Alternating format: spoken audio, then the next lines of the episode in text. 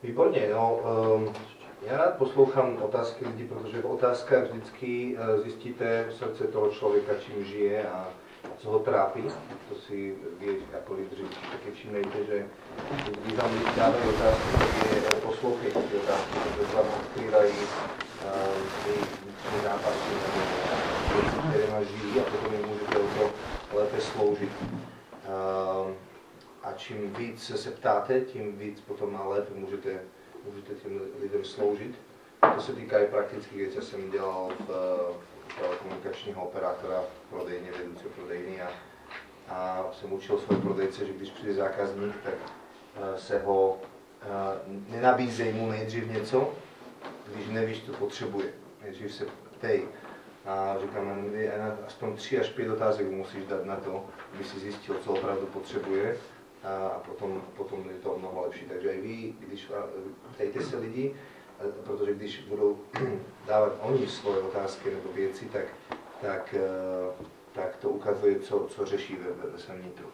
Čiže to, co jsem tady vyčetl, je to, co žijeme všichni asi na celém světě, čím žije církev, protože církev je univerzální a hlavně v západní Evropě žijeme všichni tím samým. A to je to, že vytrácí se život z farnosti, lidé, sekularizace společnosti a jsou tady nějaké malé skupinky, které prožívají, jsou tady nějaký kněží, kteří jsou otevření a někteří, kteří nejsou otevření a je tam nějaké napětí a jak to zvládat a jak napálit lidi, kteří jsou mají toho tolik, že nechcou chodit pořádně na modlitevní shromáždění. A já sám se necítím dost dobrý jako líder, protože neumím možná natchnout ty lidi a tak dále. Čiže to jsou jakoby, jak sloužit těma charizmami. Nikdo nás nikdy netrénoval v tom, jak používat charizmy. Takže to jsou jako kdyby věci, které řeší úplně všichni, takže jste úplně normální, nebojte se. A je to super. Já vám možná krátce řeknu, že čím jsme my prošli na Slovensku a čím procházíme. A to nám potom dá možná taky lepší obraz, kam se můžeme posunout. A já bych to na takovém biblickém příkladu jednou dal, jestli mi teďka tak ukazuje krásně. Jedna věc je, že jsou 3 zvolání Ducha Svatého v Biblii. První je volání, které Duch Svatý volá, je v Korinťanom 12. kapitole. A nikdo nemůže říct, že Pán je jenom Duchu Svatý. První věc, kterou Duch Svatý volá život člověka, je Ježíš je Pán. A věřím, že to byla ta vlna na Slovensku v 90. letech, začátkem roku 2000 a tak dále, kdy všechny síly jsme my investovali do evangelizace. Dělali jsme kurzy Filip, Alfa, pouční evangelizace, kampaň pro Ježíše, a všechno bylo zaměřené na evangelizaci a celé to bylo jenom o tom, že jsme se snažili přivést lidí k tomu, aby Duch Svatý mohl k nim hovořit a oni mohli vyznat, že Ježíš je Pán. Potom, když vznikly malé skupinky, tak jsme nevěděli, co s nima, tak jsme zháněli formaci a říkali jsme, že a máme mít lídry, nemáme mít lídry, přesně tyto samé otázky, že co s nima, kdo může vést. Jednou jsme zjistili, že máme tady lidi, ale nemá je kdo vést, tak jsme začali dělat lídrovské školy, nebo animátorské školy. V roku 2000, myslím, 1 začala první animátorská škola v Spišské diecéze, v naší diecéze, Jakubuc ju rozbíhal s Vladkom II. Kňazom. Takže začali jsme dělat lídrovské školy. Viděli jsme obrovskou potřebu toho, že potřebujeme lidi, kteří budou ochotní vést, kteří budou slyšet Boha, budou mít vizi a budou moct nějakým způsobem fungovat. Dál to bylo to, že jsme zažili jsme křest Duchem Svatým a neviděli jsme, co s tím. Nadělala se spoustu chyb samozřejmě, byli takoví lidi, kteří prorokovali, ty si vezmeš toho a tamten si vezme toho a veľmi, veľmi špatné. A to bylo i proto, protože kněží se toho zlakli se toho, polekali se, tak dali do toho ruce pryč. No a si představte, že se vám narodí dítě a vy ho necháte vyrůst v dětském domově a nikdo se o něho nestará. No co z něho vyrůste? Jenom výrůstek nějaký, nebo bude žít z toho, že se bude učit od svých bratří kolem dokola.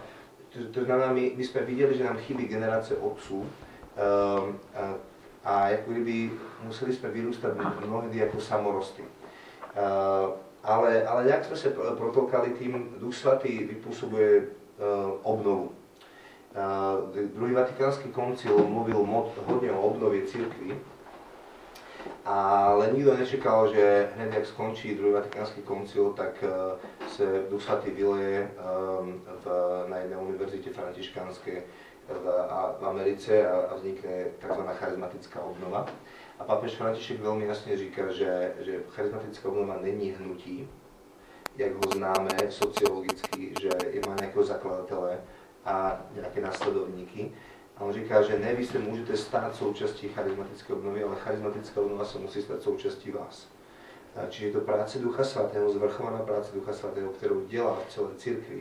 Je to Duch Svatý, ktorý tú obnovu delá. To znamená, že my sme nejak přemýšľali o tom, že aby tady tie výzvy Otce, sv. Jana Pavla II.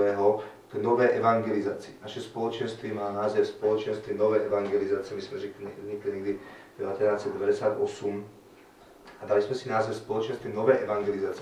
Tady byla ta výzva na novou evangelizaci.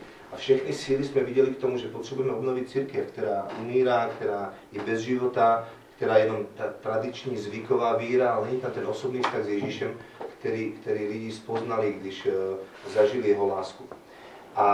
Ale to není cíl,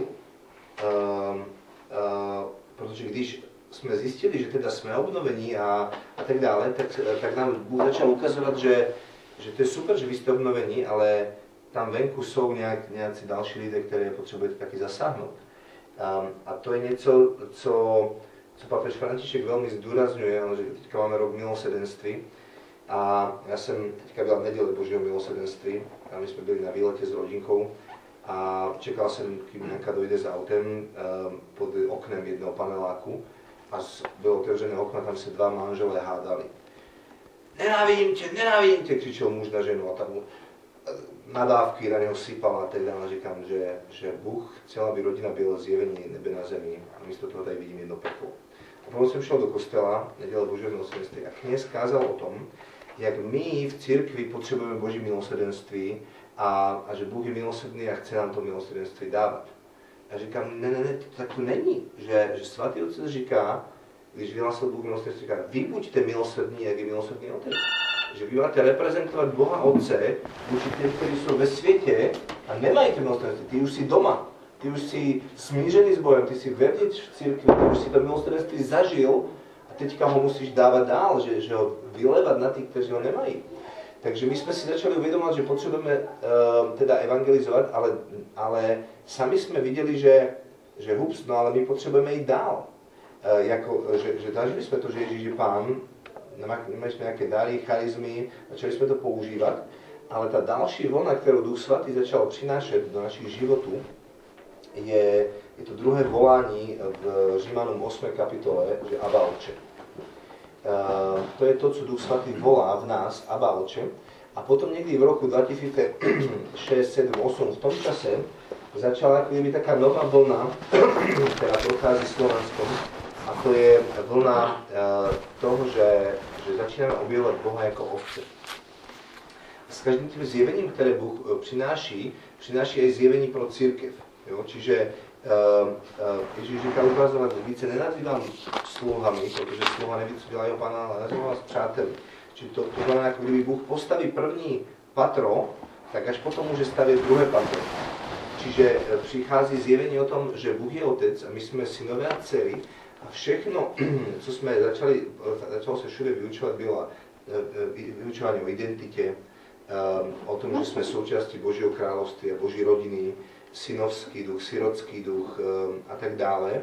Tam Bůh jako Otec, ale s tím souvisí aj to, že Bůh zase celou církev někde úplně jinde vzal. A když jsme na začátku formovali lídry více v manažerských zručnostech, to znamená jak delegovat, jak rozdělovat úkoly, jak motivovat lidi a tak dále, tak jsme se posunuli v tom, že lídr je víc Otec, ten, který miluje svoje děti, a proto to je jeho hlavní povolání, být otcem, být nejakým manažerem ve firmě. A to zjevení, které Bůh teda přináší, že jsme synové a dcery a buduje nás v identitě. My jsme začali dělat školy od celého srdce, u nás v Dolním Kubíně jsme od roku 2008. Ja som v roku 2004 byl na jednom takom nefičnej formácii v Toronte a bola to Lidrovská škola. No a teďka sme tam prišli a to byl velikánsky zbor protestantský, 1000 lidí tam bylo. Oni ovplyvnili půlku světa, vlastne oni to nazývali, že ne Torontské požehnání, ale otcovské požehnání. Celá tá vlna toho Božího otcovství a synovství a tak dále, to sa začalo potom hodne vyučovať v cirkvi. Tak som tam prišiel a som čekal nejaké stratégie budování společenství a jak to teda činiť učeníky a jak môže rúst naše společenství a tak dále. A první téma byla jak slyšet Boží hlas. První, celý týden nás vyučovali, jak slyšet Boží hlas. Druhý týden byla Boží láska. A říkám, však toto je první téma na kurze Filip, jo, Boží láska. A však my už chceme to takto pořádné maso, rozumíte, strategie budování zboru, a nevím, což, ale vy nám tady říkáte, že Bůh tě miluje. A třetí týden byla téma vnitřní uzdravení a čtvrtý týden byla prorocká škola. Ja som nežil z toho takový trošku, že co nás to tady učí, ale až potom později som pochopil, že význam lídrovství není o tom, že máme skvělé manažersky zdatné lídry, ale že líder je v první řadě človek, ktorý slyší Boha. Protože jestli chceš vést lidi, tak musíš vedieť, kam je vedeš. Musíš vedieť ve svém živote, kam ideš.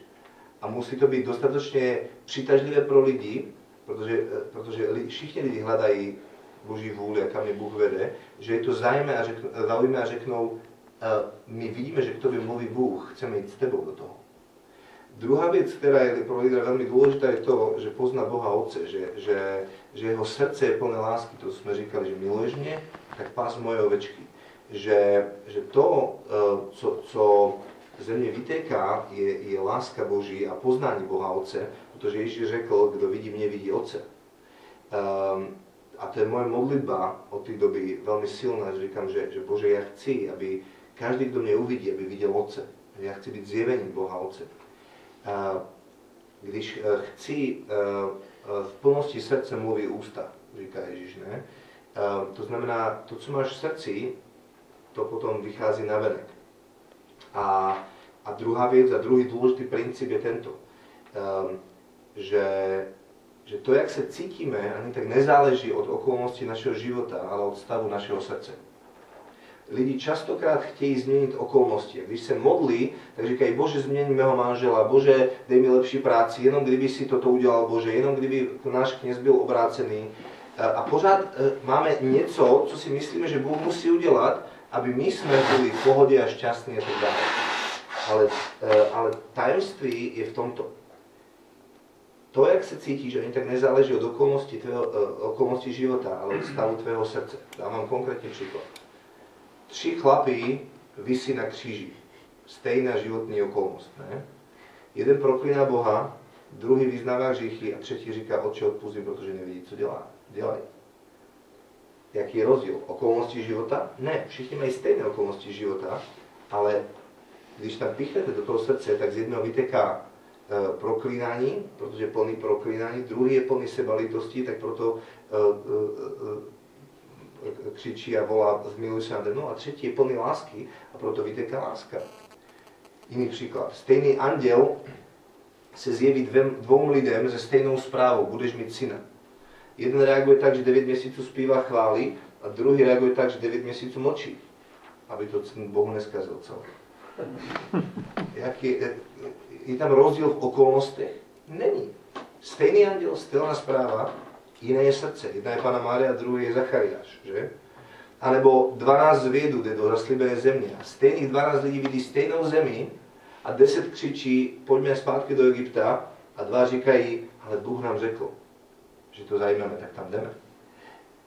Stejné okolnosti, ale jiné srdce. Bible říká, že Kaleb a Jozué měli jiného ducha. Co to teda znamená? Vnitřní uzdravení je klíčové proto, aby líder byl člověk, který je muž integrity alebo žena integrity, který má uzdravené srdce, právě proto, že z plnosti srdce mluví ústa, jestli chce být pozbudený pro ostatní. Protože vždycky budete mít v společenství těch 10 zvědů, kteří budou říkat, to se nedá, nejde to, vždycky jsme to takto dělali, nedá se to, ale ty lidé potřebují člověk, který říká, ale Bůh nám řekl. Tak to dáme, když to Bůh řekl. A lidé často se modlí, Bože, uzdrav mě, Bože, ne okolnosti. Když Bůh neodpovídá na modlitby, víte, proč někdy Bůh neodpovídá modlitby? Protože chce, aby ty sám si se stal odpovědí na svou vlastní modlitbu. Rozumíte? Že máte v rodině někoho, kdo je nemocný a ty pořád čekáš, že Bůh ho uzdraví.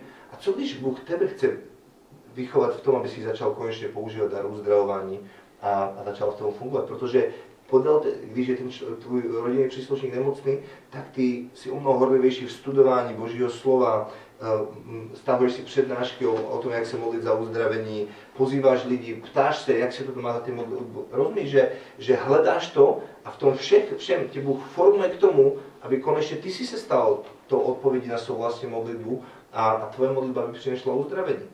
Takže vnitřní uzdravení a čtvrtá věc je prorocká služba, to znamená, zdroj proroctví není v dare proroctví, ale v Otcově srdci. To znamená, když jsi se naučil poslouchat Boha ve svém životě, jak slyšet Boží hlas, tak bude velmi lehké pro tebe prorokovat, protože už je to samé. Říkáš, Bože, co mi chceš říct? A teďka říkáš, Bože, co chceš říct tomuto člověku? Je to ten samý kanál, jenom ne už teďka pro tebe, ale pro tvého bratra nebo pro tvého sestru. To znamená lidi, a dá proroctví je pro povzbuzování, potěšování, budování. To znamená, že lídr je ten, který neustále potěšuje, povzbuzuje a dvíhá lidi. Stejně tak jako otec a mama dvíhají a povzbuzují svoje děti, tak kněz nebo lídr je ten, který povzbuzuje, dvíhá a neustále vidí ty děti lepší, než v skutečnosti jsou. Jo? To znamená, a najednou jsem si uvědomil, že fíha, ty lidi vědí, co vyučují, když takto lidorskou školu mají. Čiže my jsme začali ty školy Otcovho srdce dělat i u nás. Na Slovensku taky jsme dělali jednou takovou trojtýdenní liderskou školu a říkali jsme, že my chceme vzít srdce lídrů a pracovat ty 3 týdny s tím srdcem lídra, protože to je skutečně důležité. Ne to, jestli on bude manažersky zdatný, ale to, že jeho srdce bude v pořádku. Takže to byla ta druhá vlna, která teďka silně prochází přes Slovensko a to už není jenom v charizmatických skupinkách, to se vyučuje na diecezních setkáních mládeže, najdete knížky se vydávají a tak dále a všude se mluví o identitě, o synovství, otcovství, sirotském duchu a tak dále. A věřím, že ta třetí vlna, která jenom přichází a kterou už vnímáme, že Bůh dává, tak je to třetí zjevení, nebo to třetí volání, které Duch Svatý volá, to je Maranata, přijď. Duch a nevěsta volají, přijď. A to nové zjevení, které Bůh přinese potom, je církev jako nevěsta. Čistá, bez poškvrny, bez vrásky. Takže všechny ty otázky o jednotě, o tom, že jak můžeme být jedno, protože Ježíš nepřijde pro 10 nevěst, ale přijde pro 1 nevěstu. Která je usmířena. Eliášův duch, protože předtím, než Pán přijde, vyleje Eliášův ducha a smíří otce ze syny a syny s otcemi. Smíření, protože jestli to tak nebude, tak tam bude kletba, odstranění kletby, připravujte cestu Pánovi a tak dále. Čiže to jsou všechny ty otázky, které a to zjevení toho, kam teda nás Bůh připravil, protože to, kam Duch Svatý vede církev, je druhý příchod Pána Ježíše. No, všechny ty aktivity, které dělá, směřují k jednomu cíli, aby se Ježíš jednou odvrátil k zemi. Takže potřebujeme opravdu začít od začátku a budovat skutečně, a když přemýšlíte o vašich lidech, tak jim to dávat skutečně jedno patro po druhém a ukazovat jim, že tady to nekončí a Bůh má připravené další věci, kam nás chce vzít. Takže to, kde bych určitě začal, jsou věci, které souvisí s tím prvním voláním. Aby jsme si všichni byli jistí, že jsme smířeni s Bohem. Že v nás Duch Svatý volá, Ježíš je Pán. To říkám takhle, že je rozdíl mezi srdcem a mezi myslou. A problém je vtedy, když věci máme v mysli, myslíme si, že věříme něčemu, ale nevěříme tady, ale věříme tady. Rozumíte, že kdo z vás věří, že Bůh odpouští hříchy? Všichni, ne? A kdo z vás se cítí čistý před Bohem? A to je podstatný rozdíl. Rozumíte, že mít něco tady, a myslíme si, že tomu věříme, a mít něco tady. Čiže kdybych teďka řekl, že jdeme do ulic a jdeme evangelizovat, kdo se ke mně přidá? Jdeme do nějakého hospody a jdeme mluvit lidem. A jdeme mluvit lidem o tom, že mluví dobře. Přidáte se někdo? Proč mám strach z evangelizace? Proč je to něco, kde nejsme až tak horoví? A pápež František v Evangelii Gaudiu říká, musíme mít radost z evangelizace. No tak pro mě to není až taková radost, ne? Že... A on říká, to je potěšující radost, když můžeš sdílet evangelium. No v čem je to takové potěšující? A to je pořád ta první úroveň, kde jsme, že víte, a on říká v Evangelii Gaudium, evangelizace není o přesvědčování lidí, ale o tom, že je to nákazlivé. Čiže na té první úrovni, když říkáme lidem tak to je ruka v ruke, že když my zažijeme to, že jsme smířeni s Bohem, tak to potom chceme dávat dál. Takže dva příklady a krátko se teda po tom příkladu pomodlíme, ale chci vám ukázat, že jak to potřebujeme brát do praxe, to vyučování. A jak teda budu chtít, aby jsme ty setkání měli.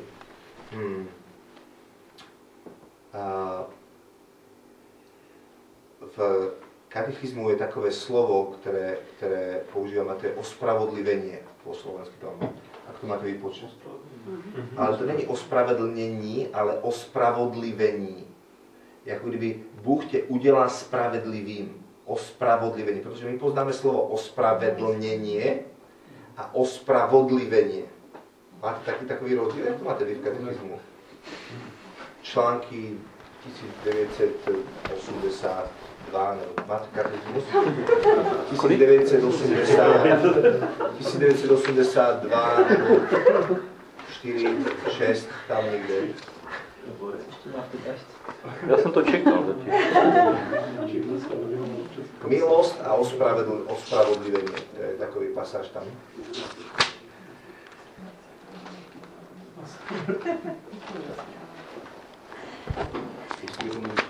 To je tam súhra.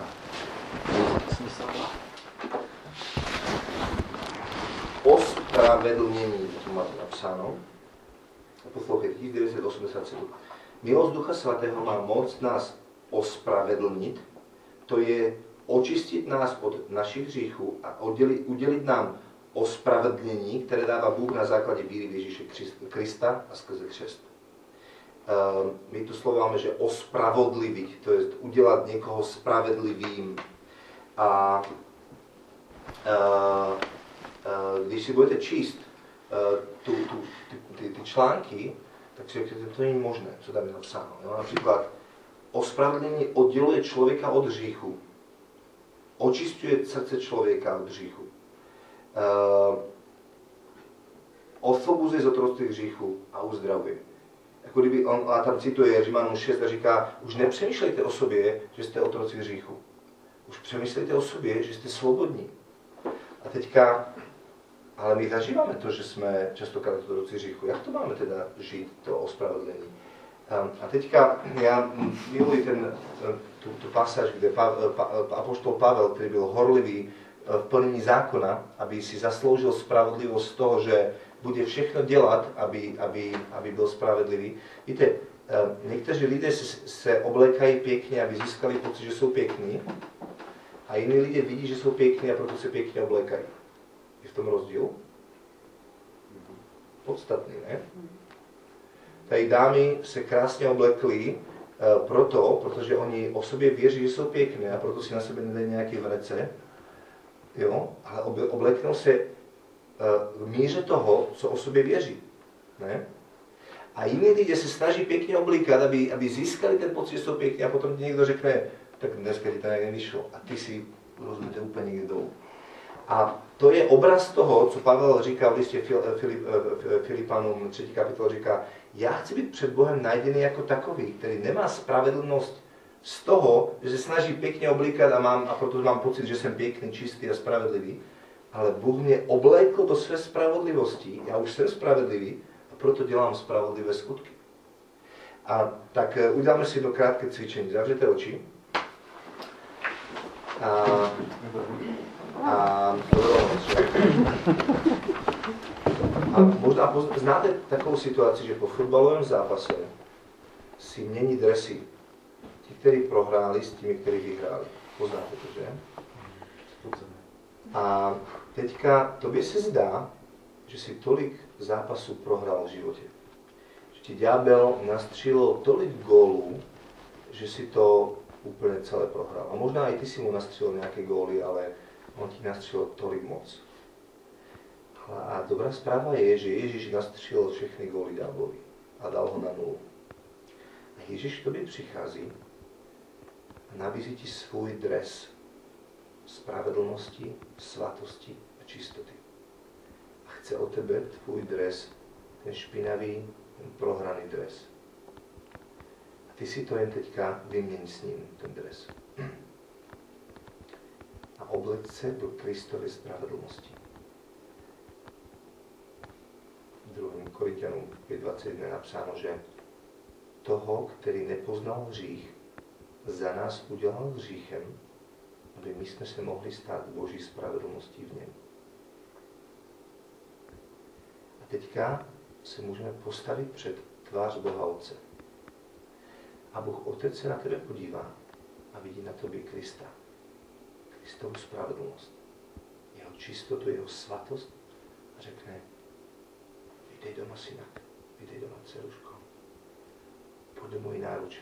A ty se můžeš rozběhnout do Otcovy náruče bez hanby, bez viny, protože jsi oblečený do Krista. A vidíte čistého a spravedlivého. Efezanom 1. Bůh si tě vyvolil ještě před stvořením světa, aby si byl před jeho tváří čistý, svatý a nepošpilný v lásce. Můžeme se podívat na svoje nové roucho. Jsi oblečený do Krista.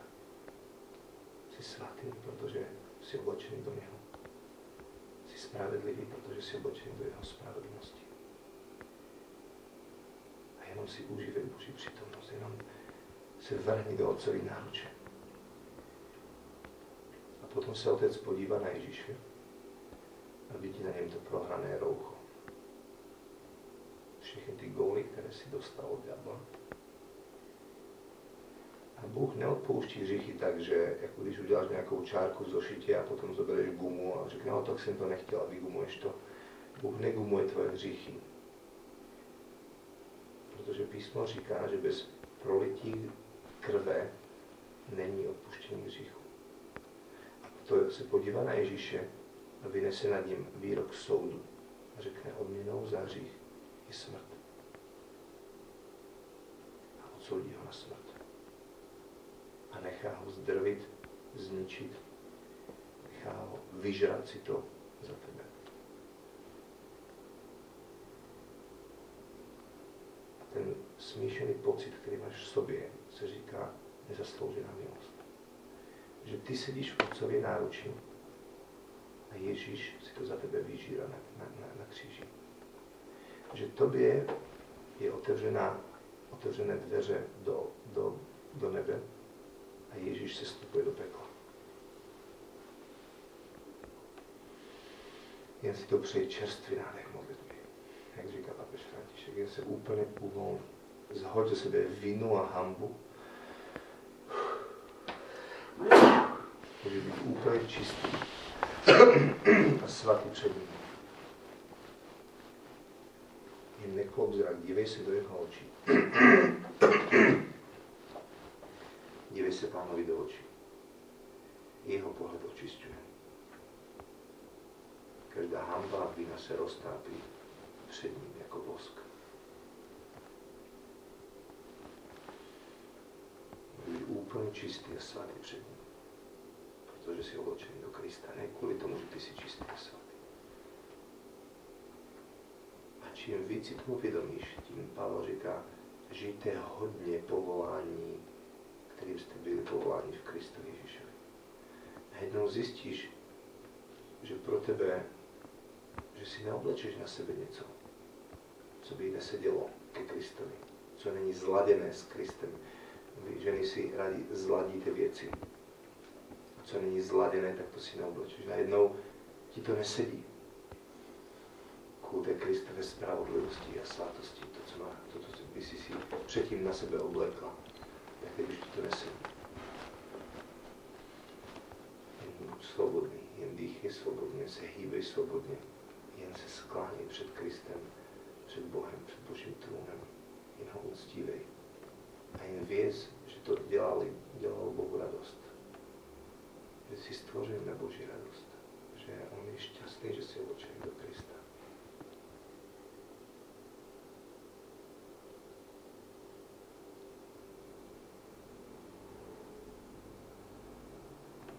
Amen. Jak se cítíte teďka? Není to lepší. A teďka zpátky k evangelizaci a druhý příklad.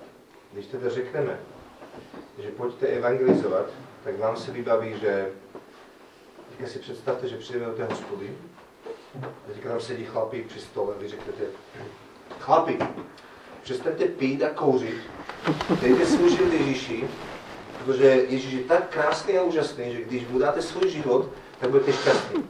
A on tím ten cigaretu a řekne, to prči, co si mi to dřív neřekl? Tak to bude? Tak to funguje ta evangelizace? Ne, že? A protože víme, že to takto nefunguje, tak do toho radši nejdeme. Jak to, že to nefunguje, to evangelium? Evangelium je nádherné a krásné. A častokrát přicházejí za mnou lidi a říkají, Pavel, ale když já necítím tu Boží přítomnost, jak mám cítit tu Boží přítomnost? A já jim říkám, znáš podobenství o perle? No, asi jo. Tak nebeské království se podobá kupcovi, který hledá vzácné perly. A když takovou jednu najde, jde, prodá všechno, co má, tu perlu koupí. Je to podobenství, no? Tak prosím vás, já jsem teďka nevěřící váš kamarád a vy mi prosím vysvětlíte, o čem to podobenství je. Co je to ta perla, co to musím udělat, co to znamená prodat všechno, co mám, nerozumím tomu. Víte mi to někdo vysvětlit? No a ten člověk, s kterým mluvím, tak říká, no tak perla, to je Ježíš, ne? Boží království, ne? To je to vzácné. A já teďka jsem ten kupec a musím jít a prodat všechno, co mám, a získám tu perlu. Říkám, no výborně. A prodal si všechno, co máš? Prodali jste vy všechno, co máte? No tak jako snažím se, no tak asi ještě, no nevím, no. Tak to máš, neprodal si všechno, nemáš perlu. Když prodáš všechno, budeš mít perlu. Jak chceš zažívat Boží přítomnost, když si neprodal všechno? Neprodal si všechno, nemáš Boha. Jednoduché, ne? Aha, je to opravdu tak, jak to vyprávíme. Toto je logika, kterou fungují všechny náboženství. Bůh někde je tam nahoře. Je vzácný, protože každá bytost je náboženská bytost, říká katechismus. Bůh je někde tam nahoře. A co musím udělat já, abych si ho udobřil, aby se na mě nerozhněval, abych přinesl dostatečnou oběť a jednoho dne se k němu dostal? Co všechno musím udělat já, abych získal Boha? Ale křesťanství je přesně obráceně. Co všechno udělal Bůh, aby získal tebe? Toto křesťanství je náboženství, které nevymyslel člověk. Protože neříká o tom, co všechno musíš udělat ty, aby si ho získal, ale co všechno udělal on, aby získal tebe. Co ak to podobenství o perle je úplně jinak? Co když tou perlou si ty? A Bůh Otec je ten, který hledá vzácné perly. On je ten kupec. A potom se na tebe zadívá a řekne, wow, tuto perlu musím mít. Pozor, ale ta perla je fakt vzácná. Dám cokoliv, říká Bůh Otec. Všechno. Tak on jde a dá všechno, co má. Na svého jediného syna. Nic víc nemá. Už někdy přemýšleli nad tím, že proč Bůh nechal zemřít Ježíše a nešel sám na kříž? Když budete mít děti, tak to pochopíte. Protože já bych za Karla dal život, ale nedal bych život svého syna za něho. Radši bych dal svůj život, než život svého syna. Rozumíte? On dal všechno. On dal úplně všechno. On dal svého milovaného syna, aby tě získal. Teď tě má ve své dlani, jako svou vzácnou perlu, a říká, stálo to za to. Wow, moje vzácná perla. Jak se cítíš jako vzácná perla? Já jsem vzácná perla, ale však já dělám toto. Jsi zácvatá. A teďka si představte, že toto je poselství Evangelia, s kterým přijete do té hospody. A ten chlapík tam sedí a pije pivo, protože má špatné manželství a utíká z domu. On se vůbec necítí jako dobrý manžel, on se cítí jako loser, který celý svůj život ztratil, který, a proto tam sedí v hospodě, protože tam se potlapkávají po plece, říká: Karle, seš dobrý, dáš další pivo, a teďka se hecnu, rozumíš, a hecnu další pivo. Konečně mám někde hodnotu, konečně někdo mě potlapká po pleci a řekne, že myslí, že jsem důležitý. Proto tam sedí a chlastá to pivo. On si vůbec nemyslí, že je dobrý otec, ani že je dobrý manžel, ani že je dobrý pracovník. A my přijdeme a snažíme se mu říct, aký on je hříšný a že má vyznat své hříchy a potom mu Bůh něco dá. Ale jestli něco nemusíte vysvětlovat lidem, tak to je to, jak se jmenují a jaké mají hříchy. Každý to ví. Ale protože je tam hanba a vina, která to přikrývá, tak oni se to snaží neukázat. Když mluvíte s lidmi o Bohu, začnete mluvit, tak vám co začnou říkat? Stejně jako samaritánská žena.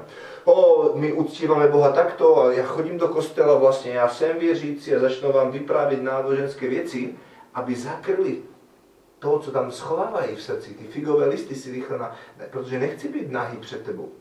Ale Vládo, když ty přijdeš a řekneš, ty jsi vzácná perla. Bůh dal všechno, aby tě získal.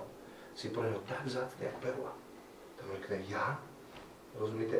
A najednou, když máte tuto zprávu, toto poselství, tak s tímto poselstvím byste do té hospody možná i šli, ne? S tím prvním možná ani ne. Že ho musíte přesvědčit, aby on udělal něco. Ale s tím druhým, když mu přijete sdělit, co všechno Bůh udělal pro něho, aby ho získal, tak to je úplně jiné. Rozumíte? A teďka jste na té první úrovni toho, té spravedlnosti Kristovi. Toho, že jste se, to je křest, to je ta první úroveň. Jsme se pokřtili, zemřeli jsme hříchu, protože jsme spoznali, jaký je dobrý. Jsme ospravedlněni v něm, jsi oblečeni do Krista. Hřích na tebou ztratil moc. Ty už jsi svobodný od hříchu. Izraeliti přešli, teďka jsme slavili Velkou noc, přešli z Egypta ven. Faraon a všichni utonuli v moři. Rozumíš? Na tebou už démoni nemají moc, protože křestní voda je jednou a navždy zatopila. No počkej, ale démoni mě pořád napadají. No protože ty si jim stále věříš, že na tebe mají moc, ale ty jsi už nový člověk, ty jsi vyšel ven z Egypta, ty už jsi slobodný. Boh tě vyvedl z Egypta, to je tvůj problém, že jsi ty ještě v mysli nevyšel z Egypta, že pořád přemýšlel o tom, jak dobře tam bylo za toho komunismu a že měli jsme mléko po koruně a nevím co všechno, jak můj taťka vždycky říkal. Ale problém byl to, že tam to mléko bylo za korunu, ale nic víc. Ale ty pořád přemýšlíš, že jsi v Egyptě, ale proto Pavel říká, vy už nepřemýšlejte, že jste otroci hříchu, vy už nejste otroci faraona. Vy už jste vyšli ven, už jsi se přece pokřtil, už utonul faraon a všichni v moři, ty už jsi svobodný, už můžeš svobodně uctívat Boha, už patříš jinému pánovi, jsi byl koupen za drahou krev, už jsi oblečený do Krista. Všechny ty symboly, které přitom máte, už jsi světlo světa, už jsi čistý a bílý, už jsi pomazaný za krále, proroka a kněze, už jsi byl ponořen a starý člověk zomřel a narodil se nový člověk v tobě. Rozumíte, že najednou máte tu zprávu Evangelia úplně jinde a vy ty lidi můžete zvedat někde jinde, můžete dávat do hodnosti. A mně se zdá, že my v církvi jsme úplně posadnutí tím, jak se díváme na lidi a říkáme jim, co všechno nejsou a co všechno mají dělat, aby se tím nejsou stali. Místo toho, aby jsme jim říkali, jak je nádherný Bůh a čím se v Kristovi už stali. Rozumíte, že my jim stále říkáme, aby se očisťovali a oblékali pěkně, aby byli pěkní, místo toho, aby jsme jim řekli, ty už jsi pěkný, a tak se začni pěkně oblékat.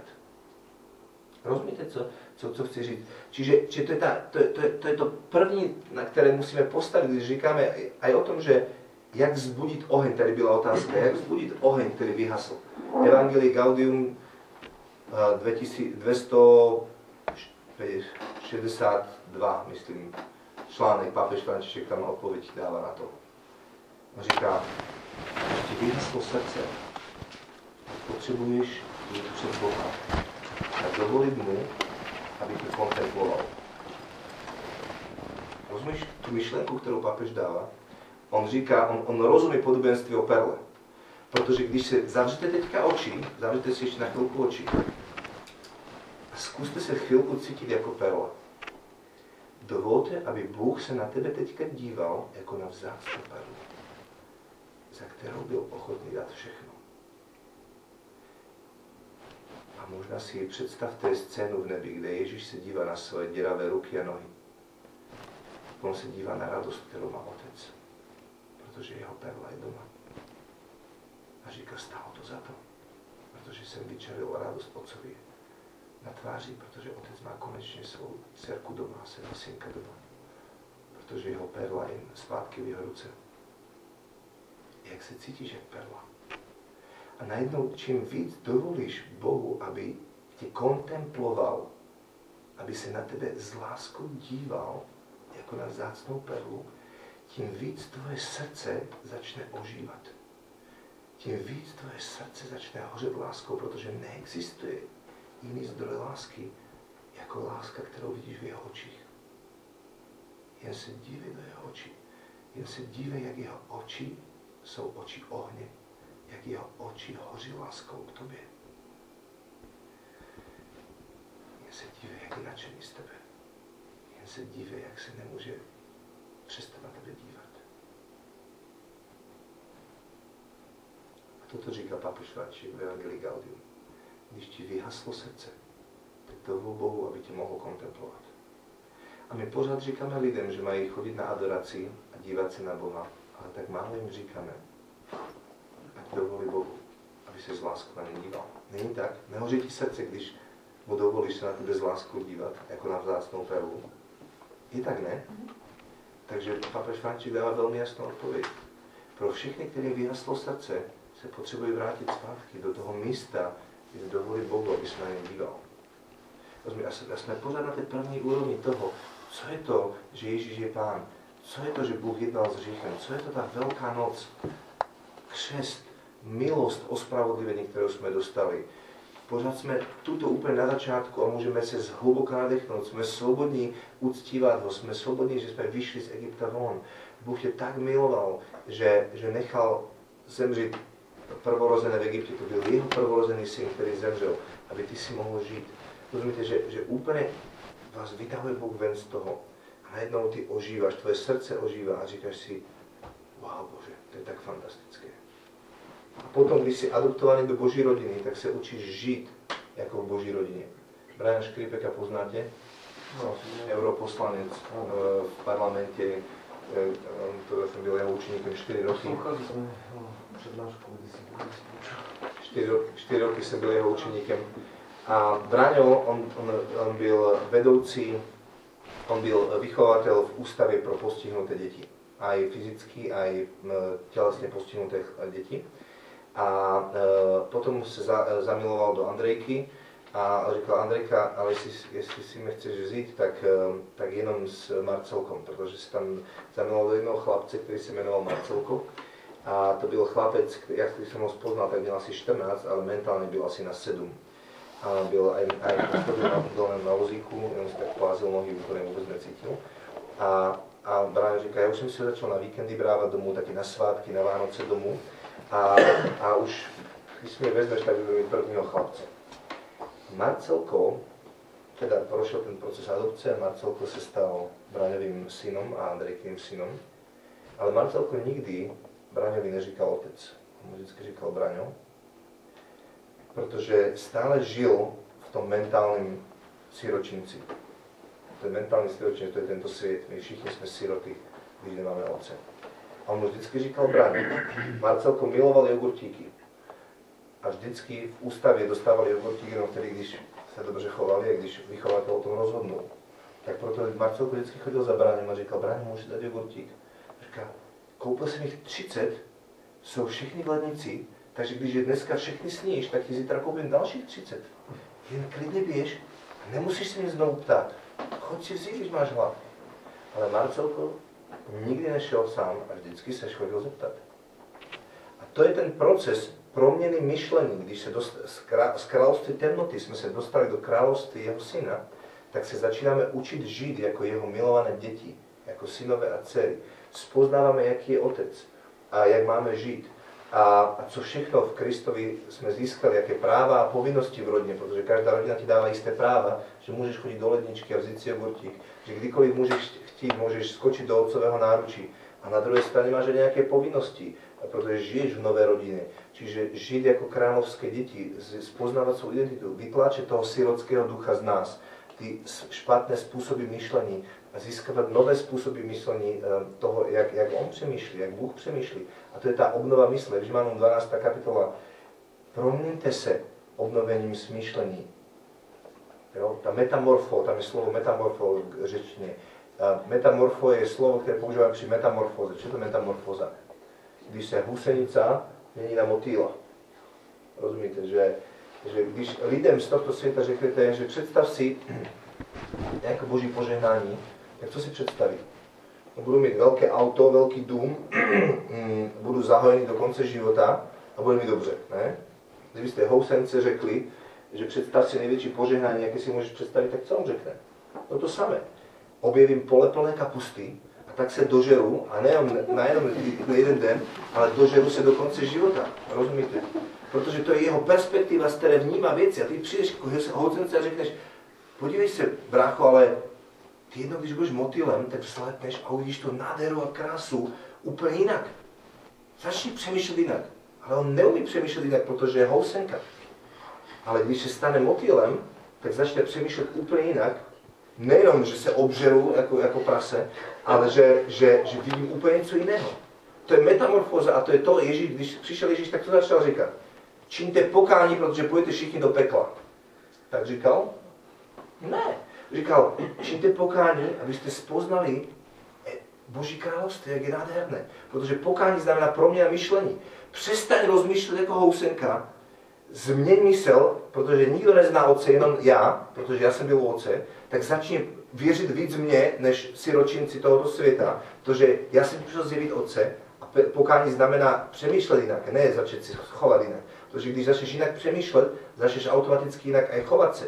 To, co jsem říkal, že niekto sa snaží zmeniť správanie, aby začal byť pekný a niekto príjme to, že opravdu mi Boh miluje a preto začne tak najednou chovať. To znamená, že promena zmýšlení, pokání znamená promena svoje zmýšlení a to je celá tá obnova fungovaní v kráľovství, princípy kráľovstva, jak funguje kráľovství, co všechno, vymýtání démonů, činění učeníků, uzdravování, to, že môžeme fungovat v těch všech věcech, které nám Bůh svěřil a budovat tu Boží rodinu. Čiže to je takový ten druhý level, kde nás Bůh chce potom vzít.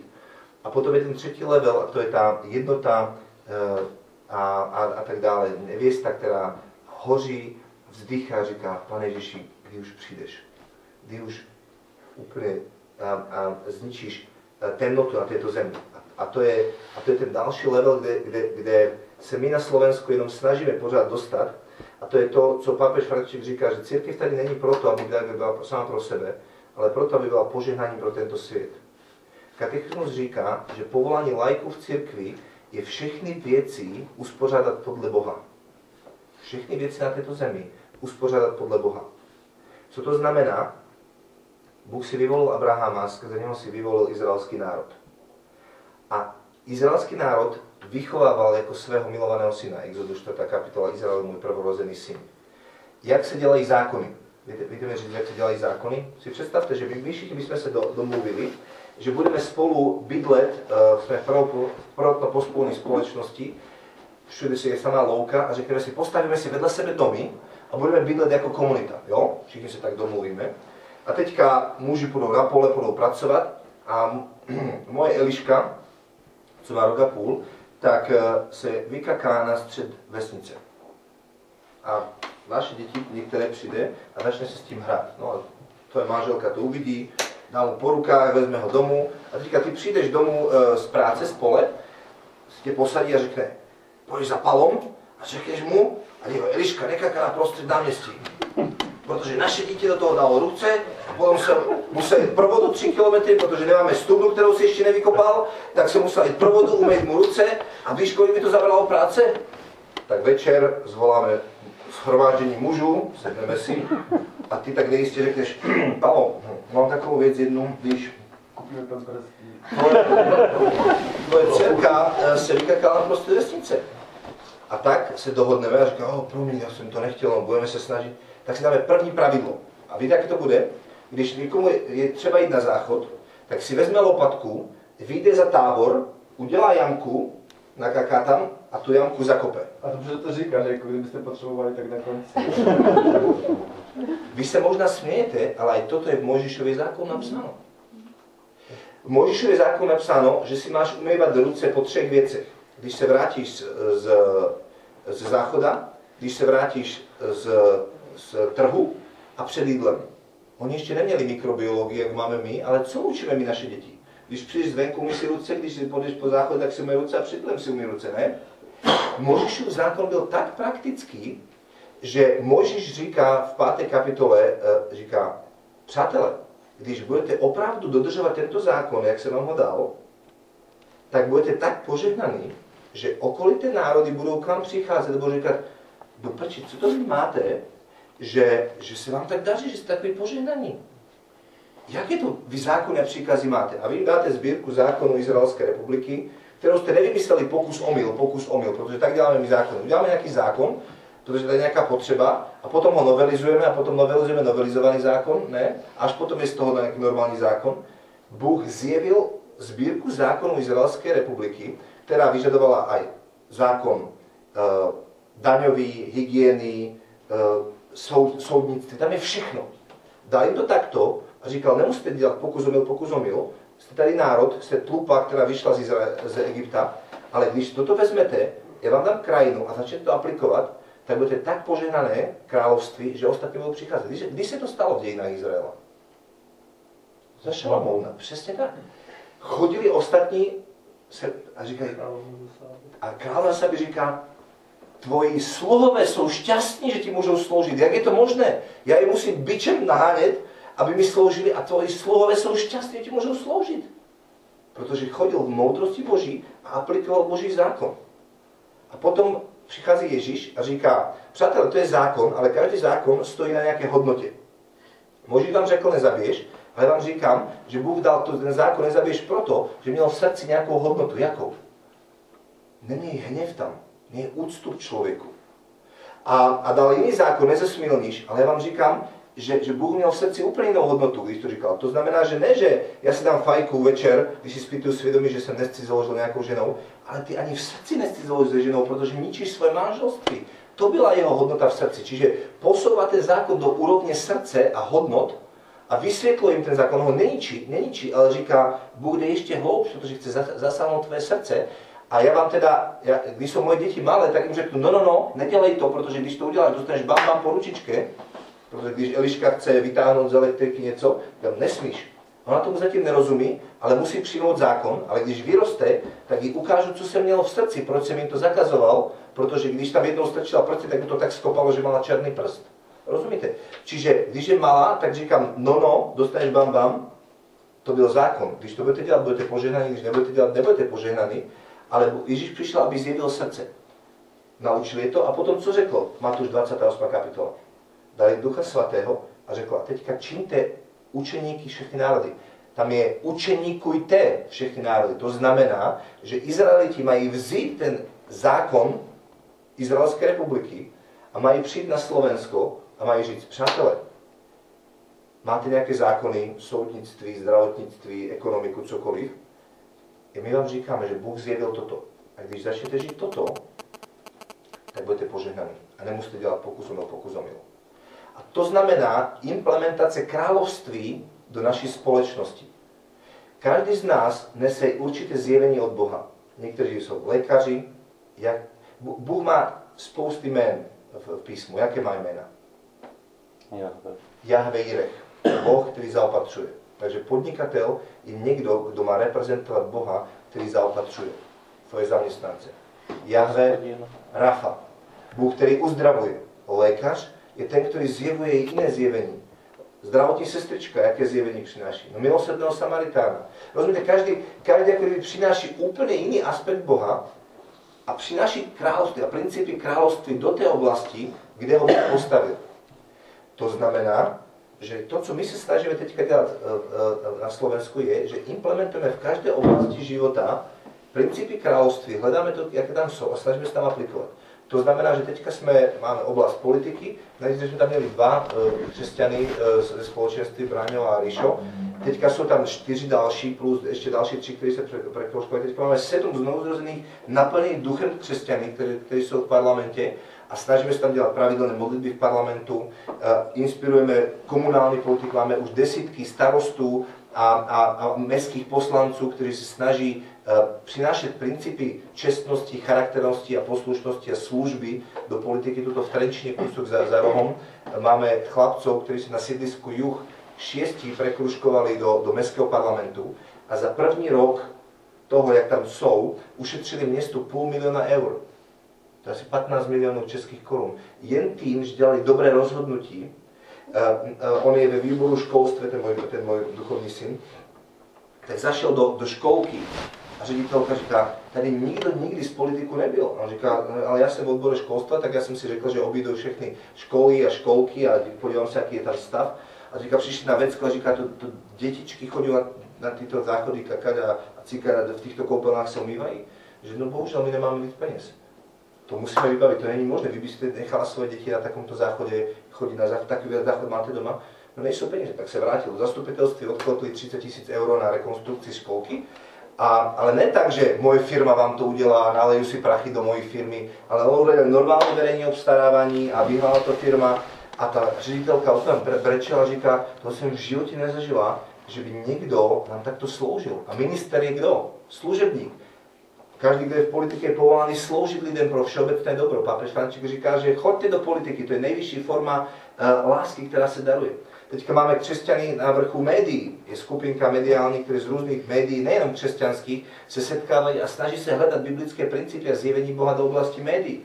Teďka je na Slovensku asi 6 nebo 7 skupinek, ktoré sa stretávajú ako biznismeni a podnikatelia a přemýšľajú o tom, jakým spôsobom má fungovať firma podľa božích zámerov a zásad, aby byla křesťanská a aby lidi, kteří u mě pracují, zažívali požehnání, i když jsou jako nevěřící, do té míry, že si řeknou do prčic, tento křesťan, to je jestli jeho Bůh je tak dobrý, jak je můj zaměstnávatel, tak já chci toho Boha, protože tento křesťan je fantastický. Rozumíte, teďka máme a snažíme se v každé oblasti aplikovat a implementovat principy království do toho, aby to fungovalo. Čiže to zjevení kráľovství potom přichází dále, že nejdřív obnovíme církev. Duch svatý přichází obnova. Ta církev se obnoví a co dál? Snažíme se zasáhnout nevěřící, ale to je stále na oblast církve, ale my to máme kráľovství. To znamená, že my potřebujeme přinést Boží kráľovství do všech sfér oblasti a vytrénovat lidi s charizmatickými darmi nejenom do církve. My se modlíme a říkáme, jak rozlišovat prorocké slovo tady na skupinke. To je fajn. Ale ja mám malé skupinky lékaře, ktorí používajú dar rozlišování ako lékař. To znamená, když mi přijde dítě a teďka má symptomy, 5 symptomů, bolí ho hlava, má toto, tak víte, to môže pasnúť na 5 různých nemocí. A on se modlí a říká, pane, mám mu dát antibiotika nebo nemám? Pane, která je to choroba? A on aplikuje dar rozlišování v praktických věcech. Slovo poznání nebo sny. Mám kamaráda, který je na vysoké škole ITčkár, a dělali problém, nemohli ho vyřešit, 2 týdny ho dělali na tom problému, nějaká firma jim dala zákazku, jim to neviděli, softwarový problém, neviděli to vyřešit. A on se modlil jeden večer a v noci měl sen. A v tom snu on Bůh ukázal, jak vyřešit ten problém. A on se ráno zobudil a říkal, to je blbost. Tak se to vyřeší, to musíme jít na to systematicky a tak dále. Tak já to zapomínal ten sen. A další týden se snažili vyřešit ten problém, nefungovalo to. A potom si najednou vzpomenul, že ale ja som měl sen. A tak udělal to úplně z jinudy, začal řešit ten problém a za 2 hodiny to vyřešil.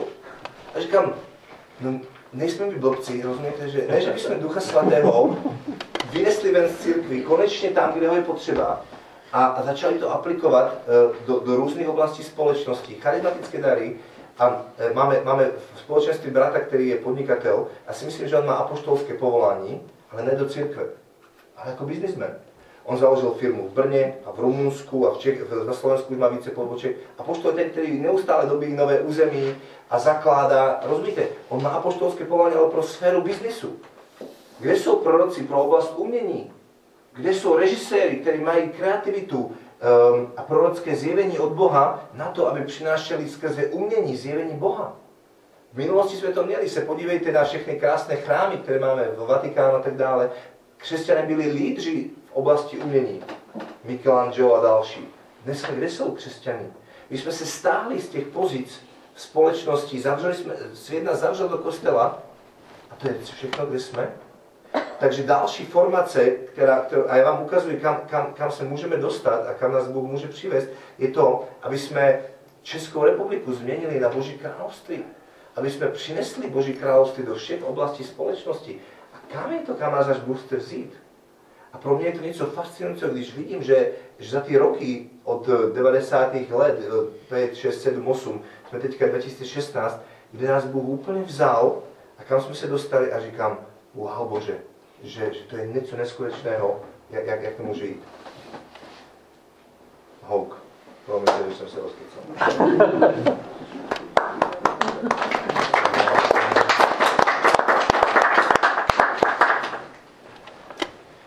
Takže vrátime sa zpátky. Ja vyhodnotím tie vaše otázky, ktoré ste dali.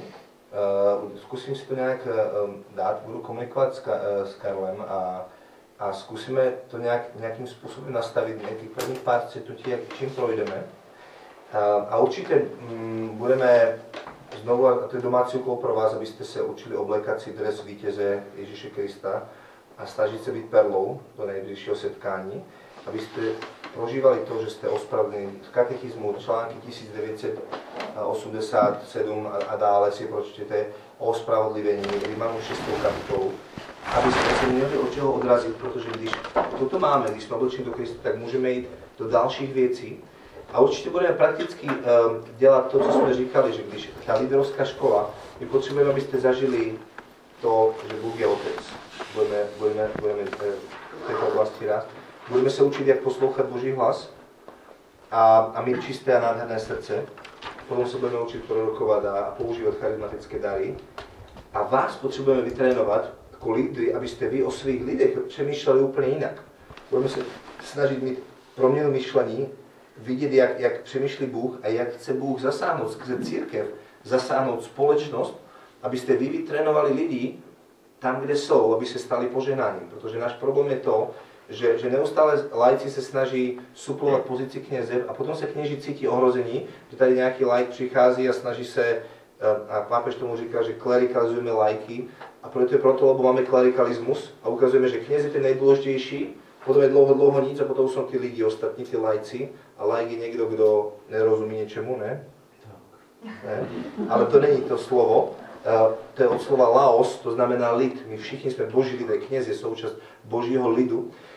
A my, protože ten klerikalismus, tak je tady chore nastavení, ale my potřebujeme to udělat tak, že laici musí vědět, že ty nepotřebuješ se stát lídrem farnosti, aby si něco dosáhl.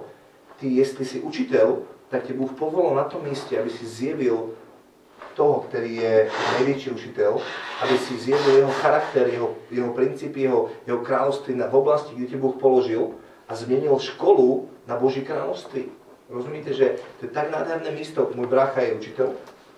Poslední svědectví, já už vrátím slovo zpátky do studia. Můj brácha je učitel. On učí matiku. A v druhého gymnázia poslali chlapíka, který propadal matematiky, dělal reparát, absolutně neschopný něco se naučit a tak dále. On ho dostal v druhém ročníku. A najednou psal nějakou písemku, rychlovku, dal jako bleskovku po hodině. A říká, výborně, ty máš jednotku. A říká, já mám jednotku?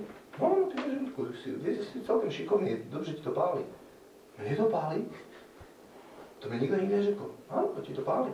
On začal s ním budovať vztah, kde začal pozbuzovať, dvíhať vztah dôviery. To znamená, že nad ním prorokuje. Že ho vidí očima Boha. To znamená prorokovať. Žiadne mystické, že prorokovať teďka tak pravý Hospodin. Ne, ja tie vidím Božíma očima, rozumíte? A na konci druháku, ten, ktorý skončil ako mal mít reparát a vyhodili ho ze školy, na konci druháku měl jedničku. Maturoval na jedničku z matematiky a přihlásil se na matfis, na matematicko-fyzikální školu do Bratislavy. V prvním prváku doučoval pátáky na státnice. V třetíku, když udělal bakaláře, tak mu řekli, prosím vás, ale my vám nemáme už co víc ponuknout. Takový talent se zřídka vidí Môžete sa zahlásiť na nejakou inou školu, napríklad chodíte na Karlovú univerzitu do Prahy, pretože tam vám môžu dať niečo víc, my tady nemáme co vám víc ponúknuť. Takže on sa prihlásil na Karlovú univerzitu do Prahy, teďka státnicuje tento rok na Karlovej univerzite v Prahe a on navštívil môjho brata, pretože má k nemu takový synovsko-otcovský vztah. A říká, že a tvoje učitelka ví, že kde teďka studuješ, tak ktorá tě vyhodila ze školy, on říká, ne, nezajímám se o to. Ale ten chlapec a můj brácha si ho všiml, víte proč? Protože jednou seděl ve třídě, mali matiku, a najednou přišel školník a říká, chlapec ten a ten, řekl jeho jméno, váš otec je na vrátnici a chce s vámi mluvit. A on říká, já nemám otce. A psal dál. A najednou si tam viděli, že tam něco je v pořádku. A že môj brácha sa pro neho stal otec, ten, ktorý v neho doufa, ten, ktorý v neho věří, ten, ktorý mu fandí, ten, ktorý sa z neho teší a vytáhol z tých vecí. Rozumíte, z toho, ktorý propadal, je najednou geniálny matematikář. Toto je úloha učiteľa. Zjevovať toho, ktorý je živé slovo, ktorý na tebou pořád vyslovuje živé slovo a ne slova kritiky a soudu a ty z tebe nikdy nic nebude. Rozumíte, prorokovať tam, kde to potrebujete. Čiže my toto potrebujeme sa učiť, a vstupovať do tých oblastí, aby sme ako církev prinesli život tam, kde není. Takže takto to skúsime nejako naporcovať a budeme sa to učiť. A samozrejme, to je pro vás lídry, ale samozrejme z modlitevníky budeme skúšať slovo poznání, prorocké slova, jak rozlišovať, poslúchať Boží hlas. No a chváliče, to zavoláme chváliče, aby vás učili, jak vstupovať do Boží prítomnosti a pred Boží trón a tak dále, tak dále. Vrátím slovo do studia.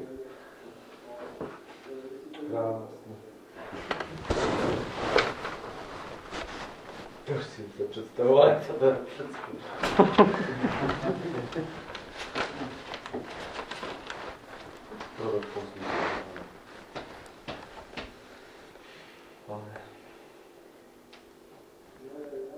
To je 25 roků práce. Za jak dlouho se to podaří nám tady? Mnohem dřív. Protože my jsme opravdu byli generace bez otců, my jsme se to učili pokus omyl, častokrát z knížek a z čeho. Takže když přišel k nám jeden misionář z Holandska, tak tento koncept, jak přinášet Boží království do společnosti, jsme začali od někdy 2012 dělat, čiže za 4 roky nebo tak, jsme se dostali tam, jsme se dostali tím zasadnutím společnosti a tak dále. To znamená, když máš někoho, kdo ti ukáže jak, kdo tě může tam nasměřovat, tak mnohem líp to dokáže být. Když to někdo má naučit, když to někdo naučí, tak si musí být pokus omyl. Takže moje touha je to, aby náš strop se stal vaší podlahou, a aby vy ste vzali to všetko, co máme my a mohli ísť dál. A aby ste nemuseli delať stejné chyby, ktoré sme delali my a aby ste mohli o mnoho rýchleji rúsť. Takže bude to brzej, neboj sa. Z Egypta do zasľúbené zemne sa dalo za celé 2 týždne, za 10 dní, ne? Izrael to trvalo 40 let. Takže záleží na vás. Na nás, na těžkou pádnosti našich srdce. Opustit, já musím do práce, abyste si měli to oblékat, tak budeme výrobit. Ty jdeš na noční měsíc, že jsme teď. Co? Ty jdeš na noční? Ano. Fůha.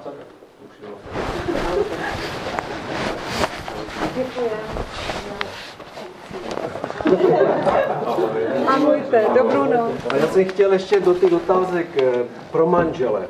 Jako když jsou dva manželé, jak to v rodině třeba charismata, tak modlitby s dětskama, jestli bych mohl. Jo? Já jsem nechtěl rušit, tak to bylo krásné. A stav s Bohem? Ahoj. To je například oblast snů, vykládání snů. Máte někdy sny prorocké, nebo si vám zdá něco v noci, máte sny? Například, já jsem zjistil, že moje děti mají sny. Mají 4 roky, 5 let a tak krásné sny Pán Bůh dává. Já oni to nevědí vyložit. Ale kdyby sme nebyli trénovaní v tom, jak vykladať sny, tak vezmu, že tak sa ti pekný sen zdal, ale normálne Boh im už zjevuje ich povolanie v živote, jak je on vidí, a úplne žasnú nad tým, že akým Boh mluví, a my častokrát ani nerozumieme tomu, pretože nás to nikto trénoval. A teď, keď sme byli trénovaní, ako vykladní sme, tak vidím, že Boh k nim mluví. Fantastické veci, že říkal o výchove detí a tak dále. Pro deti je o mnohem přirozenejší slyšet Boží hlas, jak pro nás, protože jejich fantazie, představivosť funguje mnohem líp než naše. To je celá oblasť školství a toho, jak funguje školství, ale to je úplne iná téma, to budeme s učiteľmi to vydať.